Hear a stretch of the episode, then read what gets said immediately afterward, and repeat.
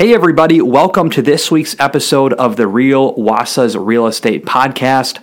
My name is Cody Hoelscher here, team member of the Solomon Group Coldwell Banker Action, joined by another team member, Lucca Tonelli.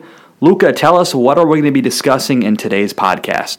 Well, I appreciate that, Cody. It's uh, it's great to be here. Uh, what are we talking about today? Well, we're talking about a 2023 spring market update. So, if you're getting into the marketplace, right, buying or selling, or just curious at what's kind of going on in the Wausau market right now, this is going to be a great episode for you to tune into. Uh, and we're going to kick it right off with inventory. So I'm sure if you've been paying attention to the real estate market, something that you've been told is hey, you know, inventory is low, whether you're seeing it on the news or online. Uh, there is some truth in that, right? So we do have some numbers here to kind of give a little bit of insight. So, right now in the greater Wausau area, we have about 153 active homes, of which 56 are available. Uh, and just to give you a little bit of perspective, last year, 2022, December, we had 141 active homes uh, and 68 were actually available. So, what does this mean? It looks like we have a couple, you know, around 10 to 12 fewer homes on the market right now than we did in December. However, we have more active homes. So Cody's going to touch on this in a second, but what that kind of means is that we have a little bit higher buyer demand. Cody, what can you tell me about that? Yeah, so thanks for pointing out those numbers. A really great thing to reference there. Um, what we're seeing overall is that really strong buyer demand coupled with typically stronger buyer demand that we get in the springtime being that the weather is a little bit warmer, kids are getting out of school, not quite yet, but here in a couple of months, it just makes a more convenient and easier time for people to move. So, what that's translating to when a home is listed, let's say the typical home between $100 and $250,000, that home is probably going to have on average three to five offers on the table. And some of those A plus homes, those really good ones that are, you know, a lot of people are looking at, you're probably looking at you know even seven or eight offers potentially on the table.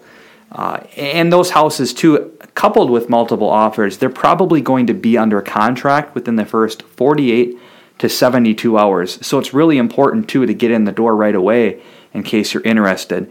On the flip side, going up the price scale, maybe above 300,000, um, those homes aren't getting as many offers on the table, um, maybe one or two and they are taking a little bit longer to go under contract. I would say maybe a couple of days up to a week or two. Um, but sellers are still happy with the offers they're getting in pretty much across the board at all price ranges. Just be aware that if you are listing a higher end home, it might not sell quite as quick or go under contract quite as quick as some of those lower end homes. Um, now, that said, so talking about pricing, right? Lucca, what are we seeing on the, the sale price? Has that really been affected by you know the stronger buyer demand? What about list price as well too? Yeah, Cody, that's a great question, um, and something that we're seeing is that list price. Uh, isn't changing a whole lot. So the pricing strategy hasn't moved a whole lot uh, over the past year. Um, so what that means is that what the home goes up on the market for really isn't changing that much. The big thing that's changed over the last couple of months is that sale price or what the seller actually kind of walks away with. Um, and Cody kind of alluded to this uh, in you know what he was talking about. Uh, but when there's a situation with multiple offers on the table, um, what we're seeing is opposed to you know last December, the winning formula was somewhere around that you know asking maybe five ten over uh, could get you the home. Now with you know when you're competing against five six seven eight other offers, you know, you got to come in a lot stronger. You got to be a lot more competitive to actually get it. So we're seeing the winning formula right now could be, you know, anywhere from 15, 20, maybe even up to $30,000 over the asking price in some cases. Um, so quite a big change from past months. Um, so yeah, the biggest thing we're noticing is that walkaway number, that sale price is quite a bit higher than in past months. Um, so just something to keep in mind as we're moving into the spring here. Um, something that we always get asked about, uh, no matter the time of the year, is interest rates. And Cody, what can you tell us about those?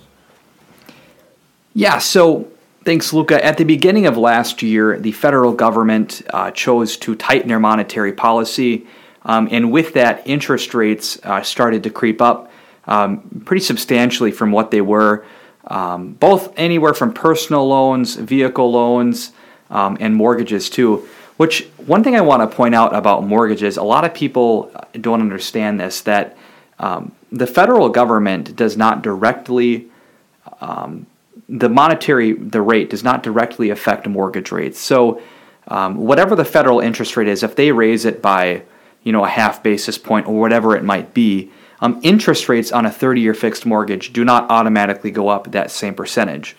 Um, Fannie Mae and Freddie Mac, the government lenders that give money to a majority of the banks, um, how interest rates are determined typically are how many buyers are pulling out of that pool of money, as well as how funded that pool of money is.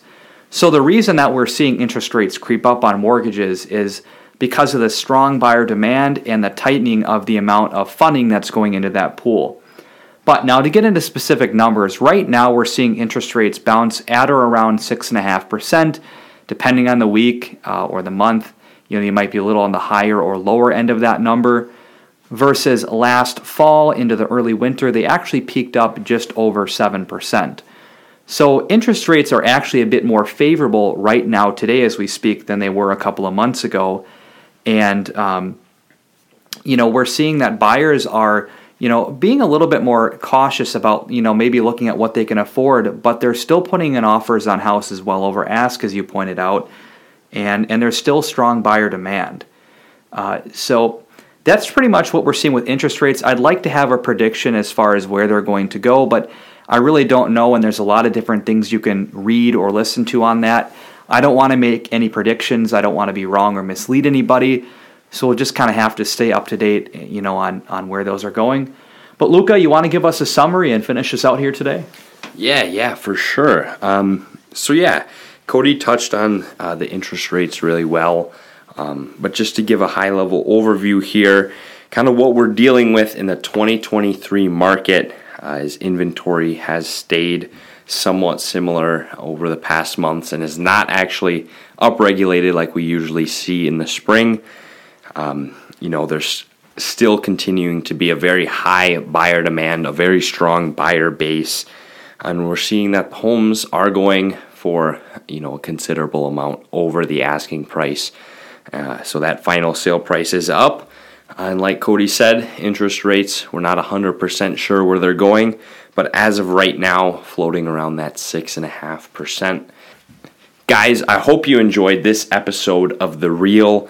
Uh, if you have any questions, definitely reach out to myself or Cody. We would love to chat with you, talk real estate. Uh, if you have any questions, we'd be more than willing to answer those for you. Otherwise, if you're looking to buy or sell, we're more than happy to walk you through that process.